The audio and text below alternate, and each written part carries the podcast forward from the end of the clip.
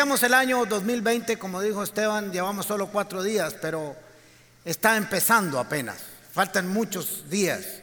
Y generalmente planificamos o visualizamos el año según nuestra historia, según nuestras emociones, según nuestros sentimientos. Y pensamos y proyectamos qué será de este año que viene, esperando que sean cosas buenas, cosas maravillosas, pero también a veces en las emociones y en los sentimientos vemos lo que pasó el año pasado y nos trae un poco algunos de temor o algún poco de, de incertidumbre. Y esto no puede ser. Los años traen alegrías, nuevos traen alegrías, traen éxitos, pero también traen retos y traen pruebas. Así es la vida. La vida se compone de cuesta arriba, cuesta abajo, planicies, valles y montañas, mares y lagos. La vida está compuesta, es como la comida, debe estar llena de muchos productos y muchos colores. Así que pretender que toda la vida va a ser suave es imposible pero siempre tenemos las promesas de Dios. Habrá momentos suaves, momentos duros, unos días con sol, otros días nublados, unos días con lluvia y otros días secos, pero sigue siendo el camino del Señor que tiene para cada uno de nosotros, porque Dios ha prometido estar con nosotros todos los días del mundo hasta que Él viene. Así que no sé si a usted le pasa, pero cuando viene el inicio de año hay muchas emociones, muchos sentimientos, hay una expectativa, hay una gran pregunta, ¿cómo será? ¿Qué me traerá este año? ¿Qué acontecimientos vendrán específicos para nuestra vida? Pero solo Dios sabe qué tiene para nosotros. Por eso nuestro futuro y nuestra esperanza no debe estar forjada en nuestras emociones ni en nuestros sentimientos, sino en lo que Dios dijo. Generalmente nuestros estados de ánimo se componen de lo que hemos vivido, de nuestra historia, pero no debe ser así. Nuestra visión del futuro tiene que estar fijada en las grandes promesas de Dios. Así que, ¿cómo vemos este año? Depende del pozo de donde saquemos esa inspiración. Si usted tiene un pozo de dolor, si tiene un pozo de amargura, si tiene un pozo de tristeza, ya de ahí estará formando y construyendo una expectativa del otro año aunque está deseando cosas nuevas, se está dejando ir por lo que le pasó en años anteriores. Y el año terminó, terminó el 31 de diciembre y es una nueva temporada para esperar a ver cosas grandes y maravillosas en nuestras vidas. Si usted está lleno de temor, si está lleno de angustias, si está lleno de incertidumbre y de traumas del año pasado o de la historia anterior, posiblemente si no las deja en el camino, si no las deja ahí el 31 de, de diciembre, las terminará jalando y eso no es bueno para nuestras vidas. Necesitamos ir a las victorias, necesitamos ir a las alegrías que producen buenos y extraordinarios pensamientos y así es como nosotros debemos de trabajar. Los sentimientos y el corazón no son una buena fuente de construcción del futuro. Si usted está tratando de forjar un futuro, si está tratando de ver qué le trae el año 2020, basado en sus sentimientos y emociones, puede ser que se esté equivocando. Es más, creo que se está equivocando porque los sentimientos y las emociones son engañosas. Así lo dice la Biblia en Jeremías 17:9. El corazón humano es lo más engañoso que hay y extremadamente perverso. ¿Quién realmente sabe qué tan malo es? Así que no es bueno que usted y yo vayamos al pozo de nuestro corazón, de nuestros sentimientos, de nuestras emociones y nuestras experiencias para empezar a construir un futuro. Tenemos que ir a la fuente correcta y esa fuente correcta es la palabra de Dios y Dios mismo que permanece para siempre, que no cambia, que en Él no hay sombra alguna de variación. Es el mismo de ayer y de hoy y de siempre. Las circunstancias de la vida cambiarán, los momentos económicos, sociales y políticos cambian, pero Dios sigue estando en el trono gobernando y tiene al universo en la palma de su mano y ahí nos tiene a nosotros también. Por eso es importante de dónde nosotros y cómo enfrentamos el año de dónde saquemos la información para tener la expectativa corriente correcta es muy importante. Deben de estar fundamentados en las promesas de Dios que nunca cambian y en la fe que viene de Él. El rumbo y el futuro y cómo lo enfrentamos debe estar basado y establecido en las convicciones de fe, no en nuestras ah, emociones, no en nuestros acontecimientos. Las cosas que pasan en nuestras vidas pasaron y se quedaron ahí y no van a volver, aunque de alguna manera nos marcaron, de alguna manera trajeron un momento de alegría o de dolor, ya pasaron. No podemos vivir en las alegrías del pasado ni en los dolores del pasado. Tenemos que empezar a vivir hasta el futuro de una manera con fe y con esperanza. Por eso el título de hoy es El poder de la esperanza. Y cada uno de nosotros tiene que eh, alimentarse de la palabra de Dios para construir una esperanza que es la correcta. Por sentimientos nos casamos con la persona equivocada.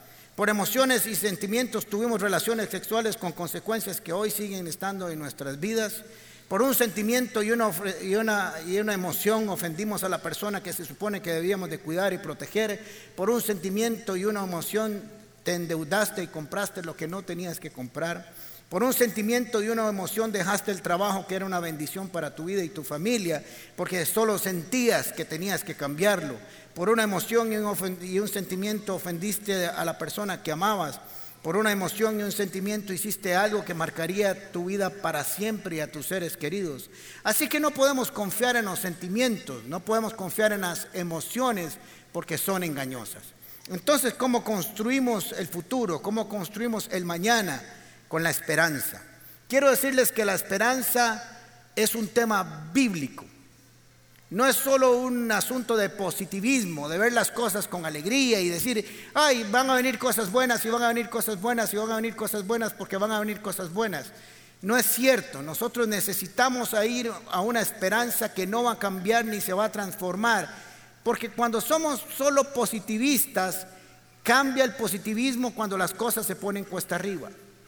Pero la esperanza, no importa la situación que estamos viviendo, siempre permanecerá porque no viene de nosotros, sino que viene de Dios. Así que siempre permanece, siempre está ahí, siempre está firme.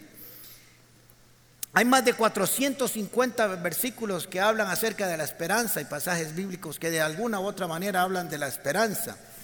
Es un tema que aparece de tapa a tapa las escrituras y de muchas y variadas formas aparece porque es parte de la fe.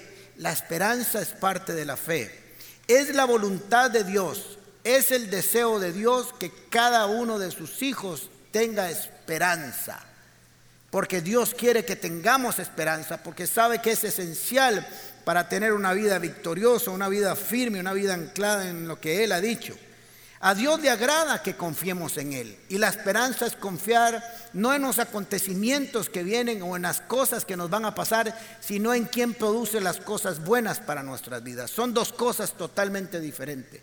Una cosa es esperar cosas buenas, cosas positivas, que de hecho está bien hacerlo, pero otra cosa es esperar en aquel que puede producir las cosas buenas y extraordinarias para nuestras vidas y que aún en momentos difíciles su plan siempre será maravilloso para nuestras vidas y nos mantiene con nuestras miradas puestas en Jesús, autor y consumador de nuestra fe. Son dos cosas totalmente ser positivo a tener esperanza. La esperanza es un asunto bíblico, como se lo dije anteriormente. Es confiar en que Dios tiene control de todas las cosas. La esperanza bíblica nos permite vivir vidas plenas para con Dios. La esperanza bíblica nos permite enfrentar la vida con fuerzas, con un sentido de gozo, sabiendo que Dios tiene control de todas las cosas. La esperanza bíblica no está basada en probabilidades matemáticas ni en variables humanas, sino en lo que Dios ha dicho y quién es Dios.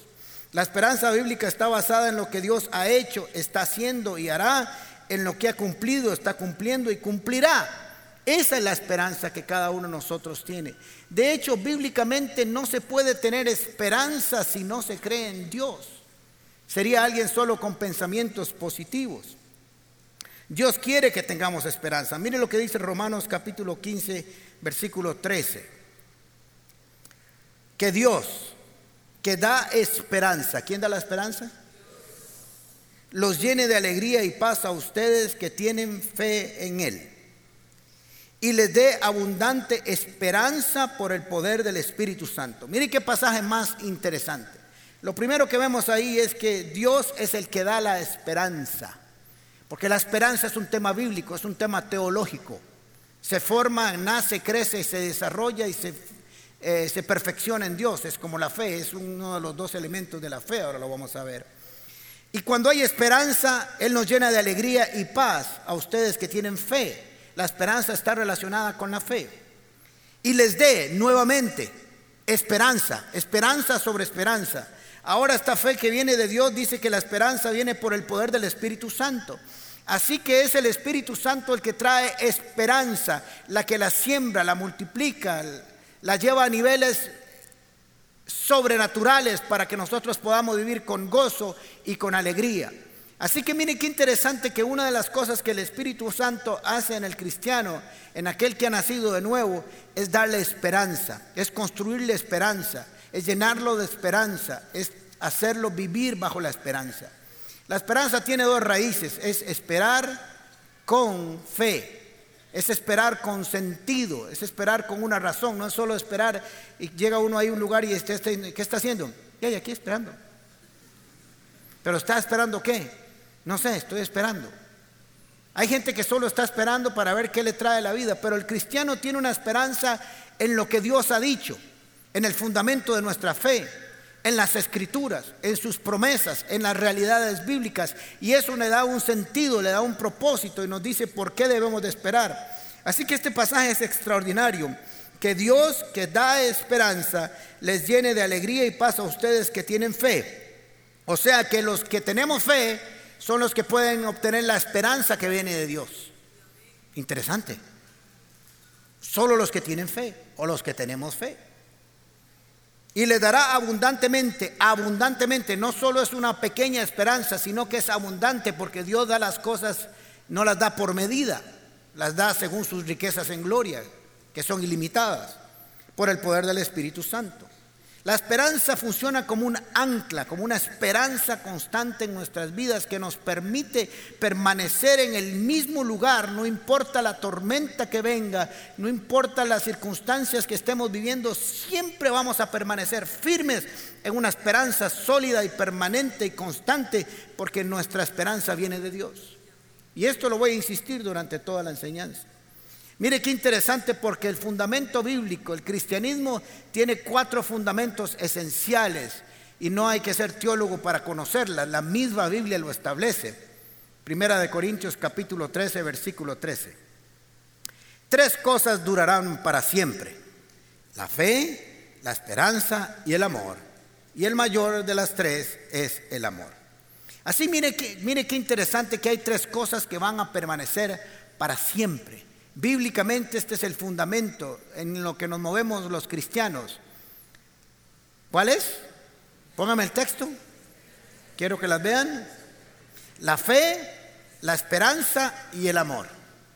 Fe, esperanza y amor. Así que es importante que usted y yo tengamos fe, porque cuando tenemos fe desarrollamos esperanza y cuando hay esperanza nos fundamentamos en el amor. Amamos a Dios y amamos a los que Dios aman y nos amamos también a nosotros mismos para amar a las personas correctamente. Así que la esperanza es parte de la vida del creyente.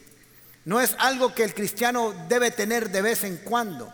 Usted y yo somos personas no solo de fe, sino de esperanza y de amor.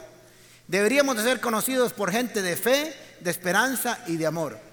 Ese que va ahí es alguien que tiene fe, que tiene esperanza y tiene amor. Y cuando tiene esas tres cosas, esas cosas no van a cambiar nunca.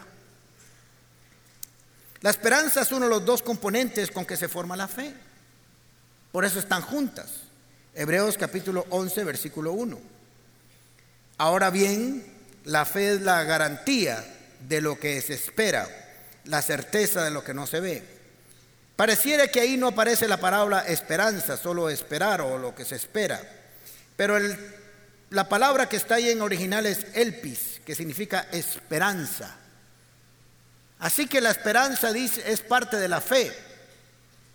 Cuando usted y yo tenemos fe, somos gente que tiene esperanza, tiene la esperanza de que Dios cumplirá sus promesas y que lo que ha prometido que llegará, llegará en el tiempo perfecto, exacto y oportuno para nuestras vidas.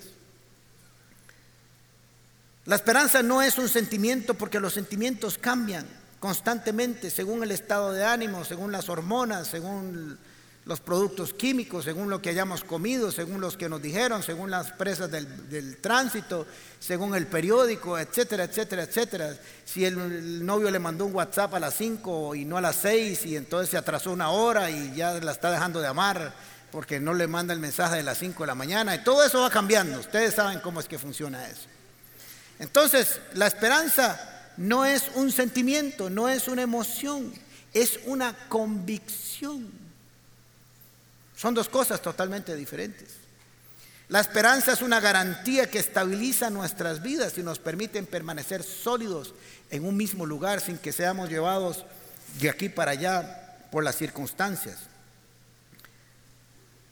La esperanza no está basada en lo que ven los ojos humanos, sino en lo que ven los ojos de la fe.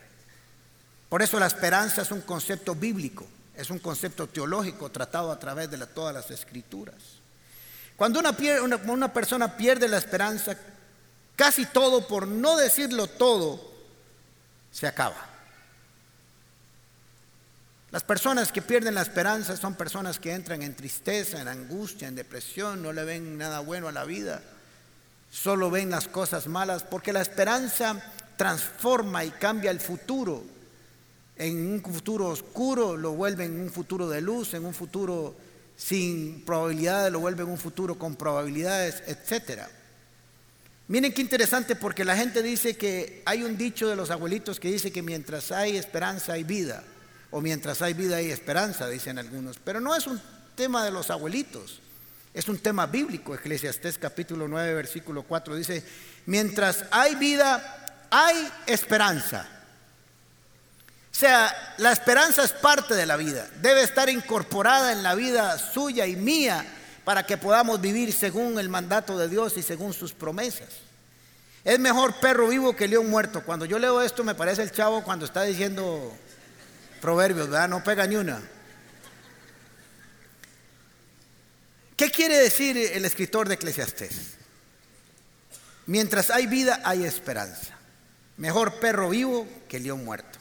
Lo que quiere decir es lo siguiente, el león, por más carga que sea, por más rey de la selva que sea, por más ruge, que ruge y tiembla la selva, ya muerto, no sirve para nada. Toda su fama, todo su esplendor, toda su melena, ya no sirve de nada. Pero un perrito que si lo ponemos a la par del león, se lo come, pero vivo y tiene esperanza, tiene mucho más que el león. Así que la vida nos da la oportunidad de tener esperanza siempre. Usted tiene la bendición hoy de estar aquí o viéndonos a través de internet, de tener esperanza. Es algo que Dios quiere que usted tenga, que usted desarrolle. Pero la esperanza no llega sola. Tenemos que trabajar para obtenerla. Así como la felicidad no llega sola, la esperanza tampoco. Porque la, esperanza se construye de lo que Dios ha dicho, de lo que Dios dijo y lo que Dios prometió. Así que si nosotros no conocemos a Dios, si nosotros no conocemos a Cristo, si nosotros no conocemos su palabra, si nosotros no conocemos sus promesas, no tenemos, donde, no tenemos un pozo de donde sacar y construir esperanza. Dios es el que da la esperanza. ¿Y cómo la da? No por un arte de magia, sino que la da cuando usted y yo vamos a las escrituras, conocemos sus promesas, conocemos lo que Dios ha hecho, lo que está haciendo y lo que hará. Y esa escritura como una semilla comienza a producir fruto en nuestra vida. Y ahí comenzamos a llenarnos de la esperanza que viene de Dios. Si usted no conoce a Cristo, si usted no conoce las escrituras, puede ser que usted conozca a Cristo, pero conoce muy poco las escrituras, conoce muy poco de sus promesas, conoce muy poco de la historia de Dios con la humanidad. Es muy posible que tenga muy poca esperanza para pensar que hay niveles de esperanza. Por eso usted tiene que construirla, tiene que hacerla crecer sobre su vida, en su vida, para con usted y para con otros. Por eso tiene que estar viniendo a la iglesia. No es, venir a la iglesia no es un concepto religioso. No es que si usted viene todos los domingos a la iglesia, al final del mes Dios le va a dar una estrellita. Le dice, qué lindo, vino todos los domingos a la iglesia, una estrellita, qué bonito. No, es porque usted está construyendo. No es lo mismo dejar de venir que venir constantemente. No es lo mismo ver deporte que hacer deporte. Son dos cosas diferentes. Usted puede estar viendo los partidos de fútbol con una pizza, con una cerveza, con papas fritas, con perros calientes y no ayudarle nada al final del partido. Y decir, ¿cómo corrieron esos hombres? Qué extraordinario partido. Pero a usted, doble colesterol. Así que una cosa es participar y otra cosa es visualizar o ver. Usted necesita venir a la, a la iglesia, no como un acto religioso, sino como un acto de disciplina y estructura espiritual donde usted está dispuesto a ser formado, donde usted tiene capacidad para relacionarse con otros, donde usted tiene la capacidad de servirle a otros. Porque la esperanza también se forja en el servicio para con los demás. Deje estar esperando que todo el mundo le dé todo lo que usted necesite y comience a darle a los demás lo que ellos esperan y verá cómo usted tiene más, porque es mejor dar que recibir. Hay gente que viene a la iglesia solo esperando, esperando que haya buen parqueo, esperando que haya buenas sillas, esperando que haya buenos baños, esperando que haya buena prédica, esperando que haya buena música, esperando que haya buena alabanza. Y si no está eso, echan un depósito ahí en las quejas y dicen muy malo el culto y se fueron. Es gente sin esperanza. Pero si usted viniera en la mañana y nos ayuda en el parqueo y nos ayuda con las sillas y nos ayuda a orar antes y viene y trabaja en media, que nos están viendo miles de personas en el mundo a través de, ya, son miles, estoy como Amelia Rueda yo, pero son un montón.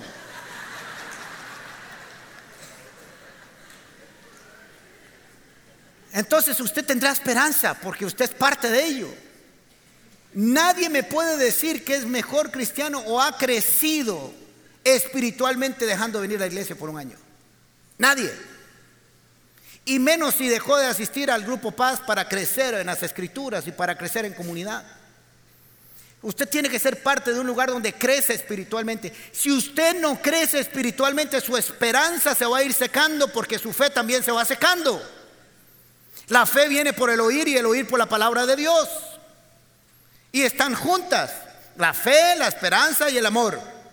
La fe en las promesas, la esperanza que Dios las va a cumplir y el amor de poner esas esperanzas en práctica para con los demás. Qué año, ¿verdad? Que los traje para empezar aquí. Tenemos que trabajar para que haya esperanza en nosotros. Hay un versículo que yo cito mucho, no sé si usted ha puesto atención cuando oro, pero me encanta. Está en el Salmo 27, capítulo, capítulo 27, versículo 10. Recuerden que David, este es un salmo de confianza, de dependencia de Dios, está pidiendo ayuda, está pidiendo liberación, está pidiendo que Dios venga a hacer lo que ha prometido hacer.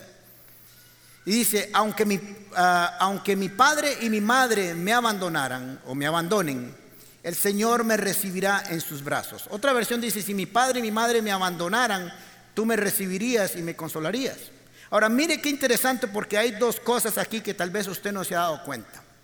El salmista dice que hay una probabilidad, hay una posibilidad, que es que sus papás lo abandonen.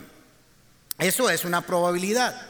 Eso no debería pasar, eso no debería ser ningún papá, ninguna mamá con sus hijos. Pero ese salmista, hay una probabilidad, hay una posibilidad que mi papá y mi mamá me abandonen. Y eso, digamos que puede pasar.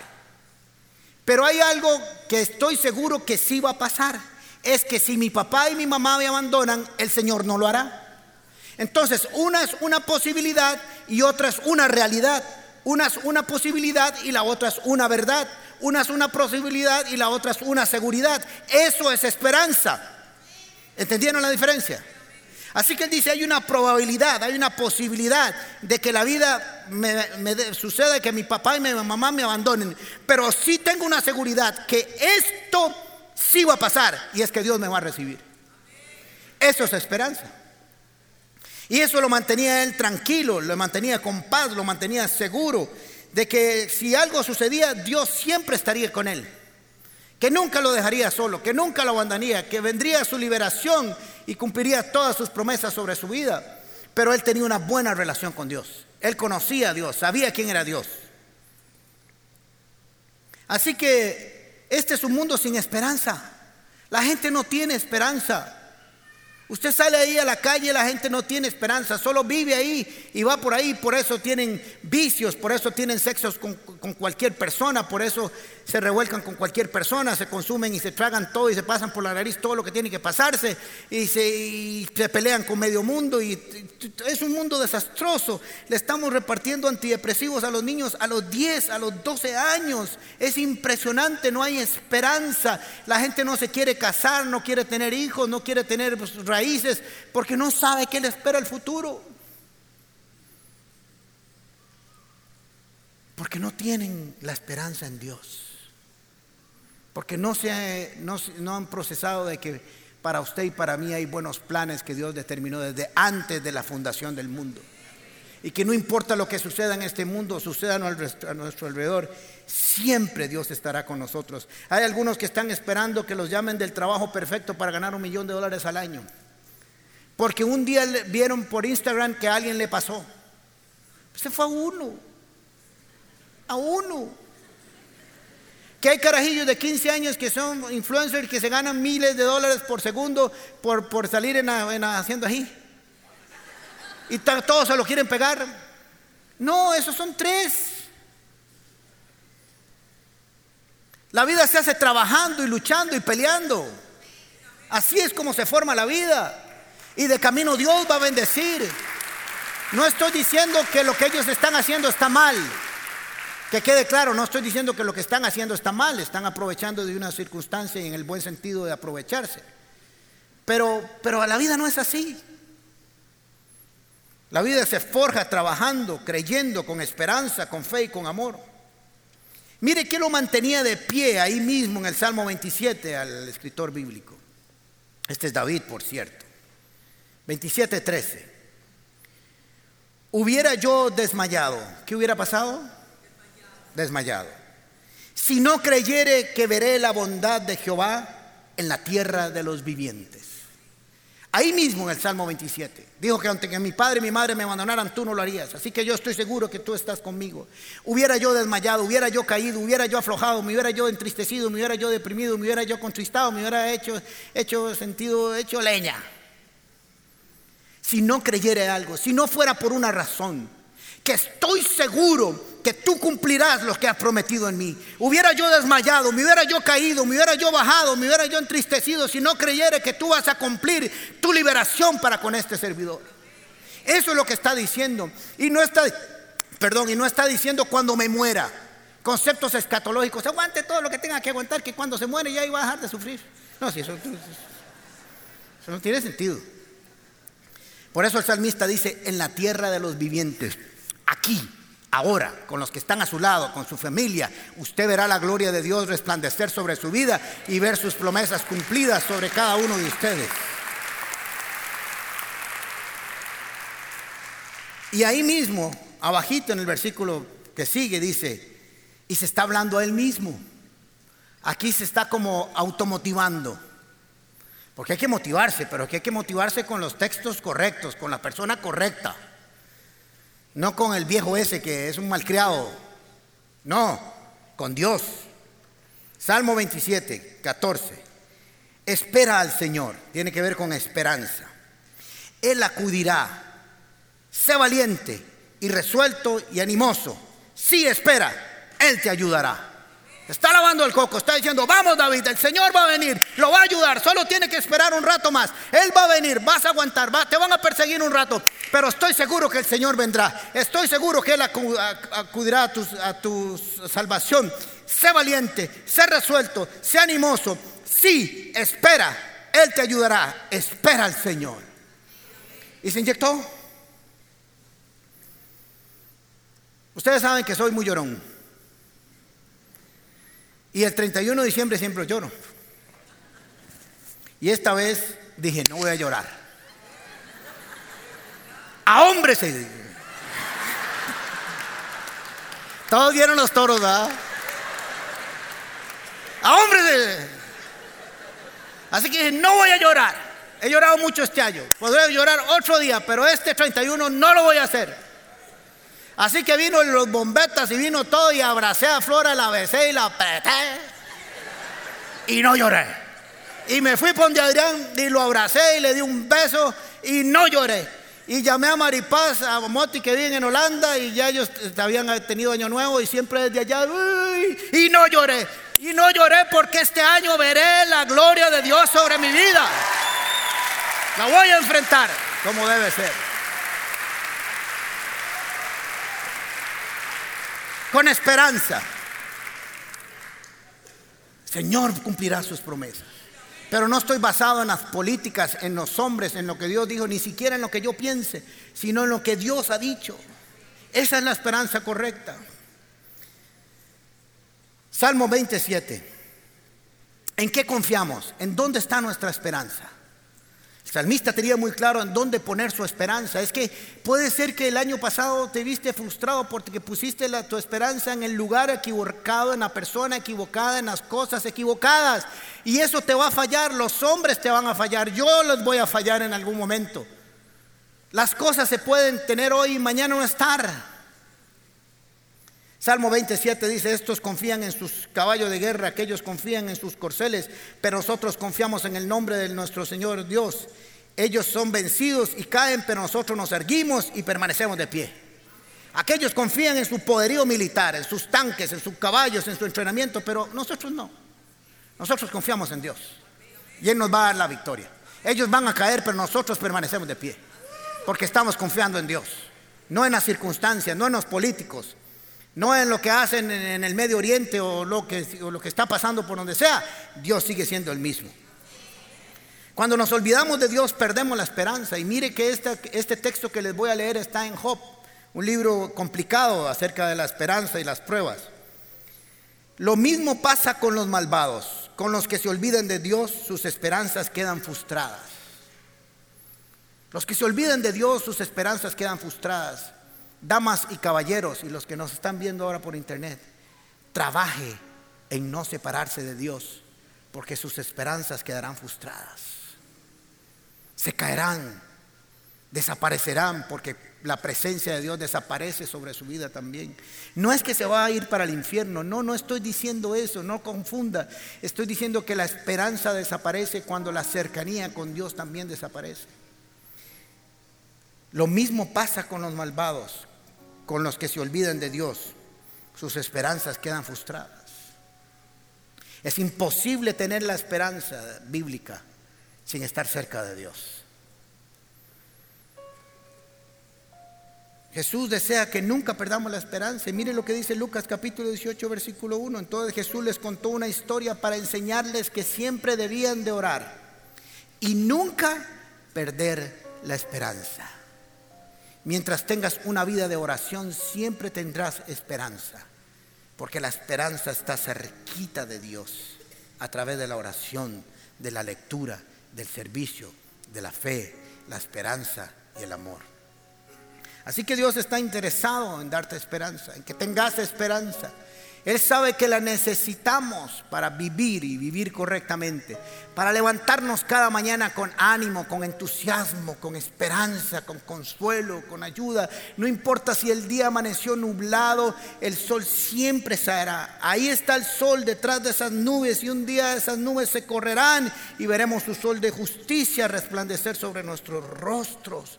Solo esfuérzate, sé valiente no temas ni desmayes, porque el Señor tu Dios está contigo. Esa es nuestra esperanza. Cuando te sientas solo y rodeado, aunque estés rodeado de mucha gente, Dios está contigo. Cuando la vida se siente que está fuera de control como un huracán, tranquilo, aún tus cabellos están contados. Cuando no veas propósito en la vida, en lo que está pasando, tienes que saber que los planes que tiene Dios para tu vida son buenos. Cuando tengas un duelo profundo que no puedas superarlo, Dios es el que sana todas tus heridas y todas tus dolencias. Y los que sembraron con lágrimas, con lágrimas también cosecharán. Cuando hay carencias y no tienes lo que necesitas, Dios te va a proveer con todo lo que necesitas, porque Él bendice conforme sus riquezas en gloria. Cuando la culpa no te deje vivir y sacar la cabeza, Él es el que sana y perdona nuestros pecados y sana todas nuestras enfermedades. Y Él es el que nos quita la culpa del corazón. Cuando tengas heridas del alma y las ofensas y las traiciones y los abusos te tengan marcados, Dios dice, yo soy el que sano todas tus heridas y te lleno de esperanza. Cuando no importa lo que hagas, parece que siempre vas en la dirección correcta e incorrecta, perdón, Él dice que va delante de ti enderezando el camino, porque lo va a hacer. Cuando el temor te haya tomado por completo y no te deje avanzar y no veas futuro y está todo nublado, el Señor te dice, no temas porque yo estoy contigo, no te angusties porque yo soy tu Dios, te fortaleceré y te guardaré y te sostendré siempre con la diestra de mi victoria. Cuando sientas que la derrota está siempre delante tuyo, es el que hace, el, el que te saca del pozo de la desesperación y te pone y te levanta y levanta tu cabeza. Mire lo que le dice la palabra de Job en el capítulo 11. Volverás a confiar porque tendrás esperanza. Capítulo 11 de Job, versículo 18. Y rodeado de paz podrás dormir tranquilo. Qué bueno necesitaba Job escuchar esta palabra. Volverás a confiar porque tendrás esperanza. Cuando tenemos esperanza podemos volver a confiar. ¿En quién? En Dios que siempre ha estado ahí. El Salmo 42 dice, ¿por qué voy a inquietarme? ¿Por qué me voy a angustiar? En Dios pondré mi esperanza y todavía lo alabaré. Él es mi Salvador y mi Dios. Y quiero terminar con este pasaje. Isaías 43, 2 nos llena de esperanza. Porque Podría engañarte y decirte que este año no van a haber pruebas y no van a haber momentos difíciles. Sí, sí lo van a haber. Pero el Señor dijo que estaría contigo hasta el final.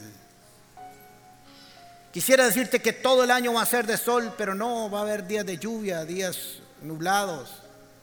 Pero Dios siempre estará ahí. Y dice Isaías 43, 2, cuando pases por aguas profundas, yo estaré contigo. Cuando pases por ríos de dificultad, no te ahogarás. Cuando pases por el fuego de la opresión, no te quemarás. Las llamas no te consumirán. Miren qué bella es la palabra de Dios, porque Dios no niega la existencia de las pruebas y las dificultades, pero en medio de ellas su promesa brilla como el sol de la mañana. Cuando pases por aguas profundas, ¿qué significa? Que vamos a pasar por aguas profundas. Pero que aunque pasemos por aguas profundas, Él dice, yo estaré contigo. Cuando comiences y veas que las aguas comienzan a crecer, no le temas a las aguas.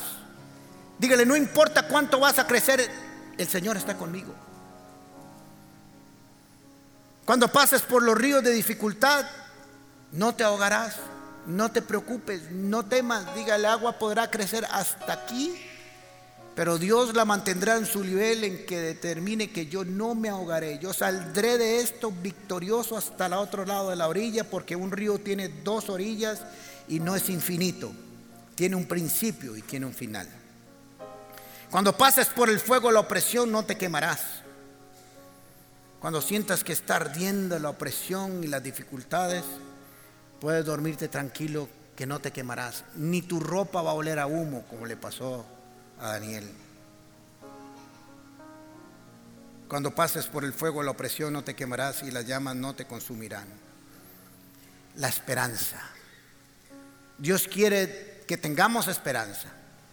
Dios quiere darnos esperanza. El Espíritu Santo está en nosotros para poner esperanza sobre esperanza. Pero necesitas construirla. Necesitas estar cerca de Dios.